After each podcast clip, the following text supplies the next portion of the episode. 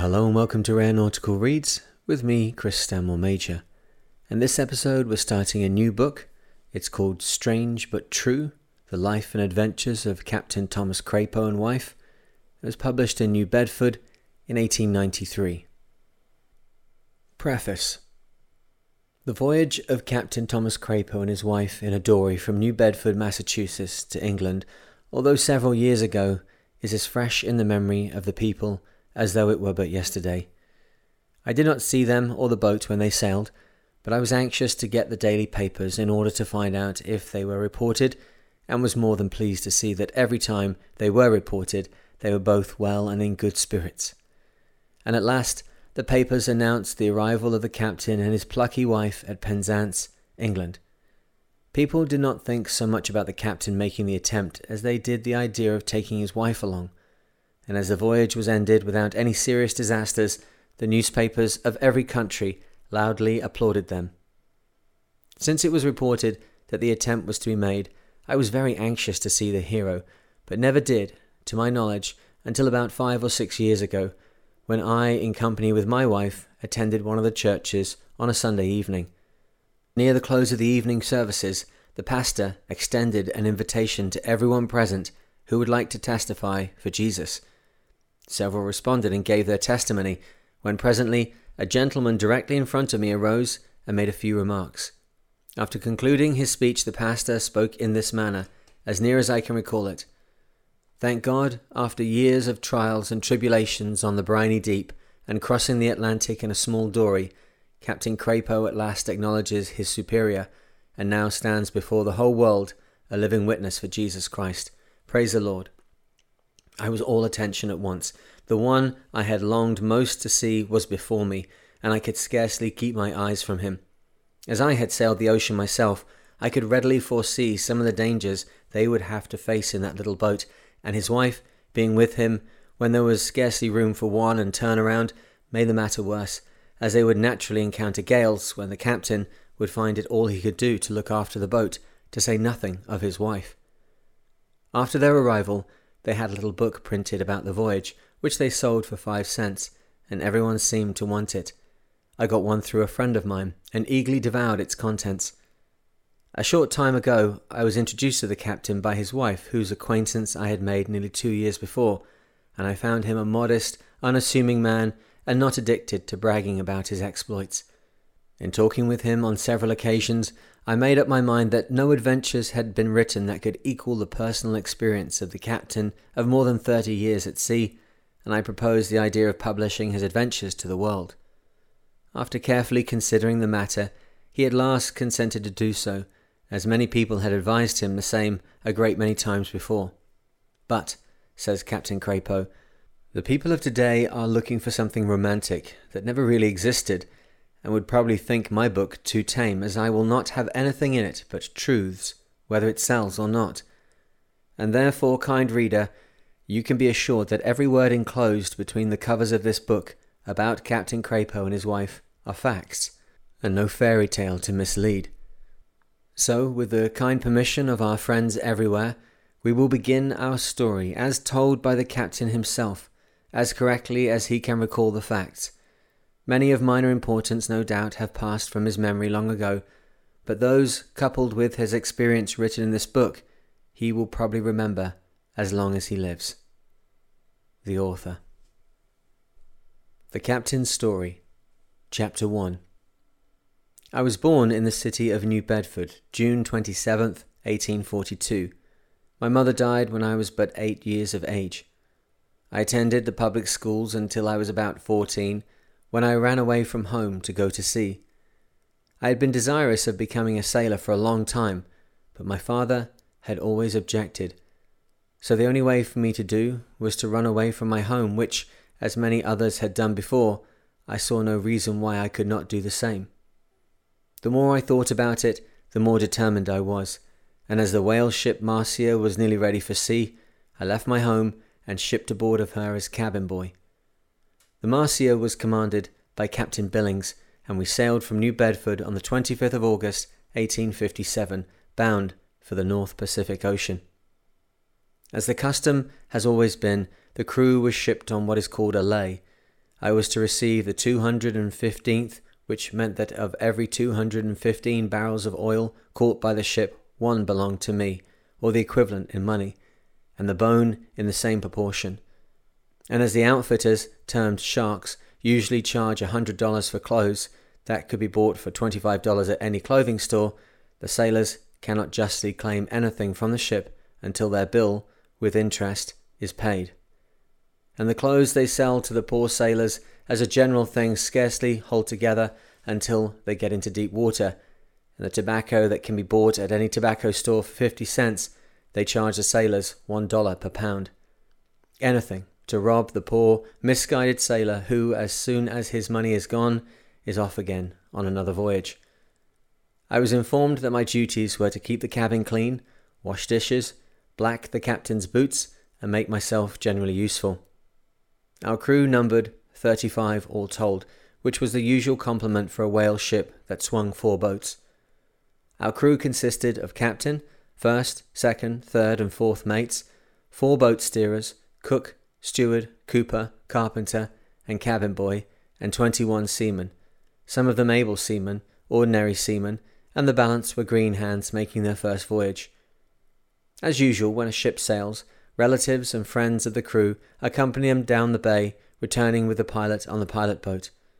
The pilot, while on board, has full charge of the vessel and remains on board until she is in deep water with plenty of sea room. The captain assumes command as soon as the pilot leaves. A large number went down with us, and everything was bustle and commotion, and one could scarcely tell which of them had shipped for the voyage, as they were up and down the forecastle, and in fact all round all parts of the ship, and dinner being served while they were on board, they partook of it with the rest, and many of them seemed to like the hardtack, as it is called. At last, our friends were called to accompany the pilot back to New Bedford. With handshaking and wishes of good luck, they departed, and we proceeded on our long voyage. On seeing them depart, and knowing it would be four long years, if ever, before I should see any of them again, caused me to regret the step I had taken. But, alas! It was too late. I was booked for four long years, and no way to do but grin and bear it. While gazing longingly at the receding shores of my birth, I was aroused from my gloomy thoughts by the captain, who, in a loud but pleasant voice, summoned all hands in the waist of the ship. Not knowing where it was, I followed the rest, and as they stopped in the centre of the ship, I did the same, concluding that to be the waist. After all hands had gathered there, the captain stated very plainly to us that everyone on board must obey the order given by the officers and do their duty to the ship and themselves. He wished to see everything pleasant at all times, and if any trouble should arise, to report promptly to him, and he would attend to it. For, said he, we are as brothers while on this ship, and our main object is whale oil, and each and every one of you must keep a sharp lookout for the whales. And in order to remind you of it, I will offer as a prize a quantity of tobacco to be given to the one that raises the first whale. After he had finished talking, the officers proceeded to choose their boat's crew, each of the officers as they rank, first, second, third, and fourth mates, choosing one at a time, until they were supplied. Those not chosen to act as ship keepers while the boats were down for whales or if anyone was sick or disabled, to take their place in the boat. Then each one is instructed what oar they are to pull and what other duties were expected of them. The first mate's boat is called the larboard boat, the second mate's the waist, and the third mate's the bow boat. The fourth mate's is called the starboard or captain's boat, and is generally used by him when he wishes to go after whales himself, and is also used for gamming purposes. What is meant by gamming is for vessels to meet in their travels across the ocean, when the captain of one will take a crew and row or sail, as the case may be, over to the other vessel, which brings the two captains together. The mate of the ship visited takes a crew and goes back, which brings both first mates together. The sailors are always on the lookout for a gam, as many times they hear from home, and stories are told, songs sung, and a general good smoke all round and generally the cooks are ordered to get up a special dinner or supper for all hands. Sometimes, in good weather, vessels will gam for several days. The crews of the first and third mate's boats are called the port or larboard watch, and those of the second and fourth the starboard or captain's watch. Having been assigned to watches, the port watch was sent below, and the starboard watch remained on deck, making sail and coiling up rigging as night was fast approaching. At half past six, the watch below had their supper ready to relieve the watch, then on deck at seven o'clock. I watched the steward get the side lights ready to be put up in the rigging, one green and the other red, where they remained until daylight. When the clock in the cabin indicated seven o'clock, the boat steerer that was steering struck the bell hanging just behind him eight times. When the watch below came on deck and those on deck went below to remain until called at eleven o'clock.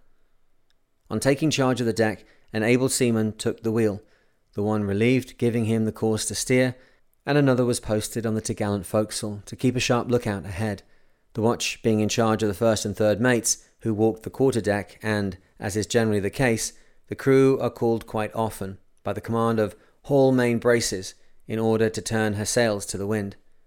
At nine o'clock, the man at the wheel strikes the bell four times, when another takes his place, the one relieved instructing the one relieving him what course to steer, and another of the watch relieves the lookout by taking his place. At eleven o'clock, the wheelman strikes eight bells, when the third mate usually calls the second and fourth officers, one of the crew calling the watch from below. When they are all on deck, the watch relieved goes below to sleep until three o'clock, when they again muster on deck, as watchers are on deck four hours and below the same. Before morning, I was not only homesick, but seasick as well, and if I could only got on shore, I don't think anything would ever tempt me to try it again. Being cabin boy, I slept in the cabin, which was far superior to sleeping in the forecastle, where the sailors are always cramped for room, and seasickness in such a packed up place must be awful. I did not have to stand watch, but every time that bell rung for the first few nights, I heard it. The next day, the officers and boat steerers got out the whale lines and began to splice them in order to have them long enough to suit. Then the harpoons and lances were ground, the sailors turning the grindstone. The long and short handled spades aground, and we were ready for whales, each boat steerer supplying his boat with four or five irons and lances ready for use in case they are needed. The lookout rings were also put up, two at the foremast, two at the main, and two at the mizzenmast. The officers and boat steerers keep lookout at the main, and the foremast hands at the fore and mizzen. The captain also generally stands masthead several times a day.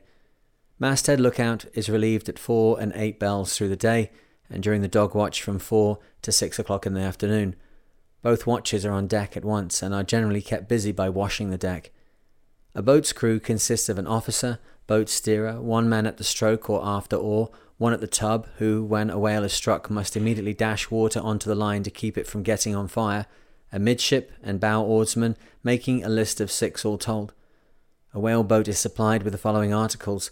One large tub of line, one small tub of short line, four or five harpoons, three or four lances, a lantern keg with a lantern, matches, and hard tack in it, to be opened only when fast to a whale all night or out of sight of the ship, a bomb gun and bombs to shoot into a whale and explode inside, a mast and sails, paddles, a keg of water to drink, also a small piggin to drink out of for a dipper, a hatchet, short spade, sheath knife, and a drag to make fast to a whale if possible when a boat gets stove, and several other small things which, coupled with the oars and six men, fill the little boat, about twenty eight feet long, pretty full.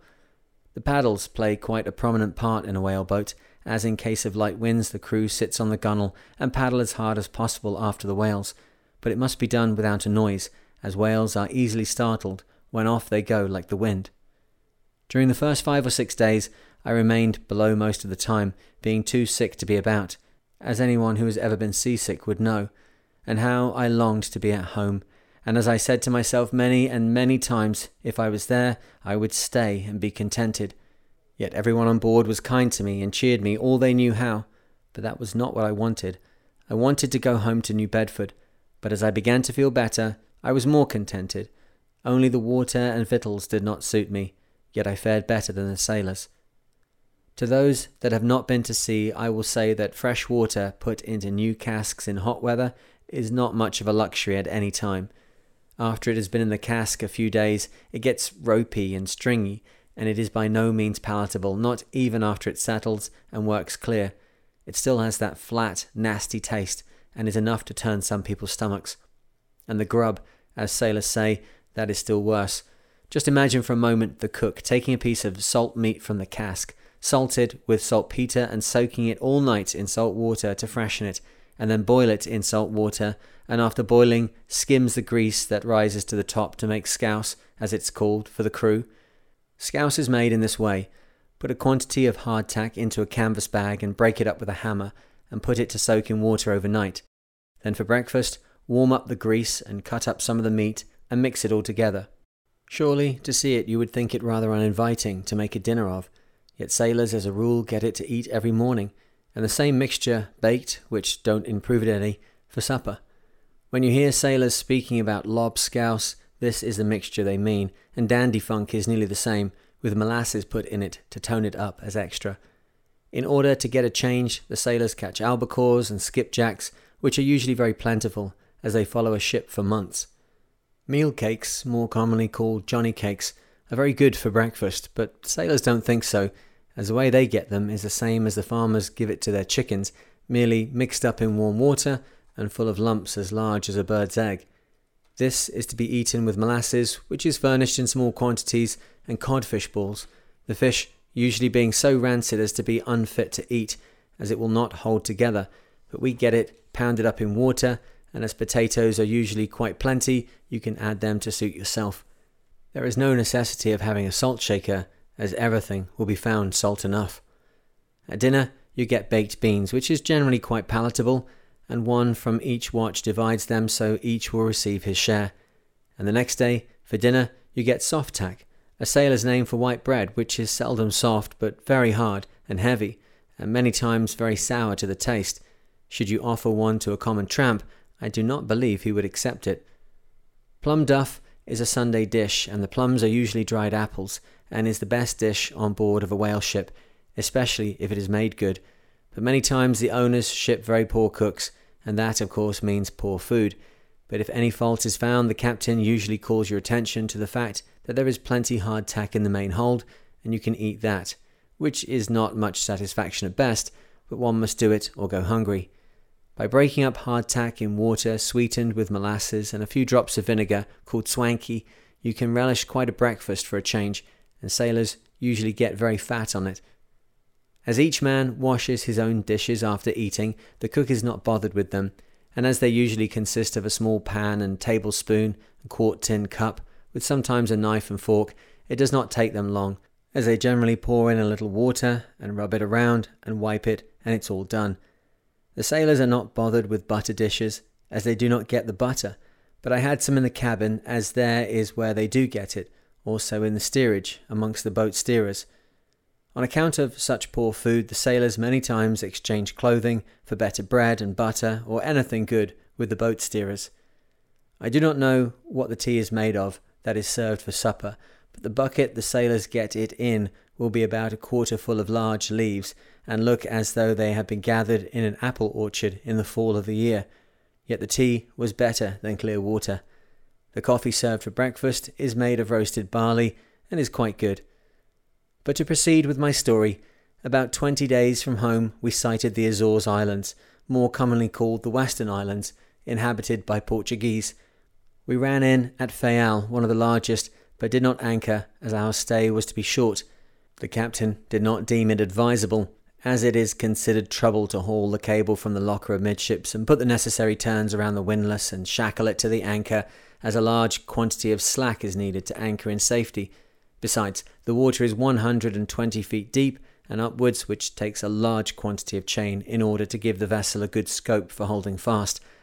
So we shortened sail and let her drift around, called laying off and on.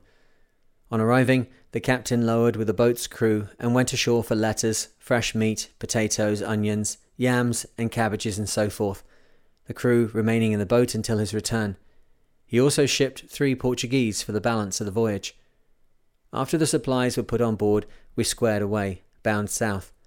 I watched those islands as long as I could see them as it seemed good to me to see land again, as I had not yet become reconciled to my position, but they soon disappeared from view as we continued on. While in the latitude of the equator, termed the line, a large school of sperm whales was sighted. The captain immediately called to the officer in charge of the deck at the time to call all hands and get the boats ready for lowering. the watch below are awakened, jump into their clothes as quick as possible, and get on deck. The first thing to be done is to put the tub of line, which is usually kept on a rest on the rail close to the boat made up for that purpose, into the boat and stand ready to climb down the side of the ship to drop into the boat as soon as she strikes the water. The mate in his place in the stern and the boat steerer in the bow are lowered in her to cast off the falls as she settles in the water. The first mate starts lowering when the rest follow. When the falls are cast off, the boat drops astern of the ship, when the mast is stripped and the sail set, and off we go after the whales. I stood at the rail, watching the boats all the time, wishing I was in one of them, as I was very anxious to see a whale. No sooner had the sails been set than the sailors took their paddles, and each boat strove for the lead, and excitement ran high, each crew doing their best to beat their companions. As soon as the boats are lowered, the captain goes up to the foremast head and signals to the boats with a flag kept for that purpose. When the sails are up, he hoists the flag and takes it down when they sound. When the whales are ahead of the ship, the flying jib is hauled down. When on the bow, the clew of the fore topgallant sail is hauled up. When on the beam, the mainsail is hauled up. And when on the quarter, the head of the spanker is hauled in. And when astern, the whole spanker is brailed up. So by keeping an eye on the ship, the occupants of the boats can keep run of the school. The cooper stands at the main topmast and hoists another coloured flag when a boat makes fast, so the other boats will know, and be on the lookout in case assistance is needed, as many times a boat is kicked to pieces, especially sperm whaling, as a sperm whale is a fighter, and as he has teeth in his lower jaw, being the only whale that has teeth, he many times makes good use of them by biting anything he can get hold of. Many times they will settle in the water with their head up straight and snap their jaws together in a fit of rage, which would snap a man's head or leg off in a jiffy, should he be unfortunate enough to get near. Many times a boat is stove, leaving the crew to look out for themselves for hours or until the ship can get to them, as the other boats are supposed to pursue the school as long as there is any show of getting a whale. The thing went well until one of the boats drew alongside of a good sized whale and the boat steerer took his stand with his harpoon poised ready to dart. As the boat drew up in position that suited him, he darted, and as luck seemed against him, his iron either fell short or went over the whale, which so frightened him and all the others that they made off with the speed of the wind. So the boats returned to the ship, the crew very much put out with the boat steerer for not making fast. Whales usually swim along in groups like a line of soldiers, and the boat steerer always picks out the fattest and largest one, and in order to get him, he must go between the flukes of two of them, which he must be very careful in doing, as when struck, the whale raises his flukes high in the air and brings them down with a bang, intending to crush his slayer, and should both do so at once, he would be in a rather uncomfortable position, as they would probably swamp the boat if they did not strike it, or, as has been done, turn upon the boat and smash it to pieces, causing broken limbs and loss of life. We again, after hoisting up the boats, continued south, nothing occurring worthy of mention until we arrived off the River Plate, when a heavy gale sprung up which tossed us about like a chip. I did not feel very comfortable, as I expected we would go to pieces or be tipped over in the heavy seas, which looked like mountains rolling towards us. And the ship rolled so and took on so much water you could almost swim on deck, and I could hardly keep my feet, but thank heaven it did not last very long, and I began to feel better, yet wondering in my own mind how a ship could stand such thumping, rolling, and pitching.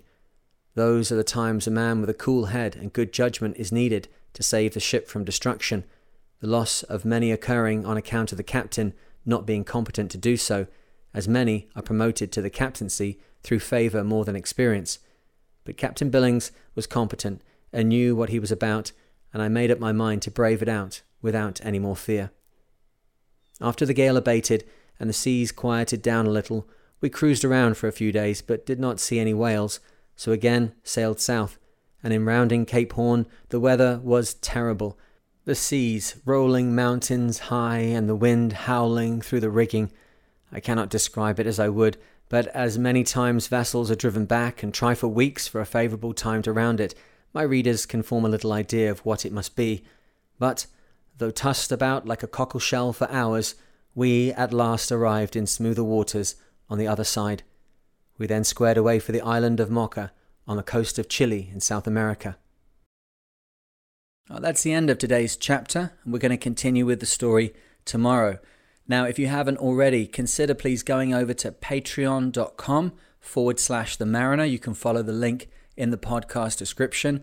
And there we have a growing community of people just like yourself who are interested in sailing, interested in seamanship, and interested to learn more techniques and tips that can help their time on their boat be safer and more enjoyable. So at $5 a month, your donation directly contributes to me being able to produce the podcasts and keeps the lights on, keeps the wheels going round. But if you are interested in developing your skills further, then you may be interested to increase your contribution to the next level up, to the mate level. And there, for $20 a month, you get access to the one hour professionally produced seamanship training videos that we do each month which drill down and look at specific aspects of seamanship and safety at sea, get into the nitty gritty of it, and uh, share with you information that can make your time at sea both more enjoyable and safer. So, if any of that sounds interesting, go along to patreon.com forward slash the mariner or follow the link in the podcast description and become part of the community. But that's all for today.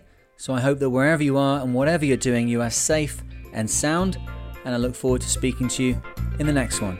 Cheers.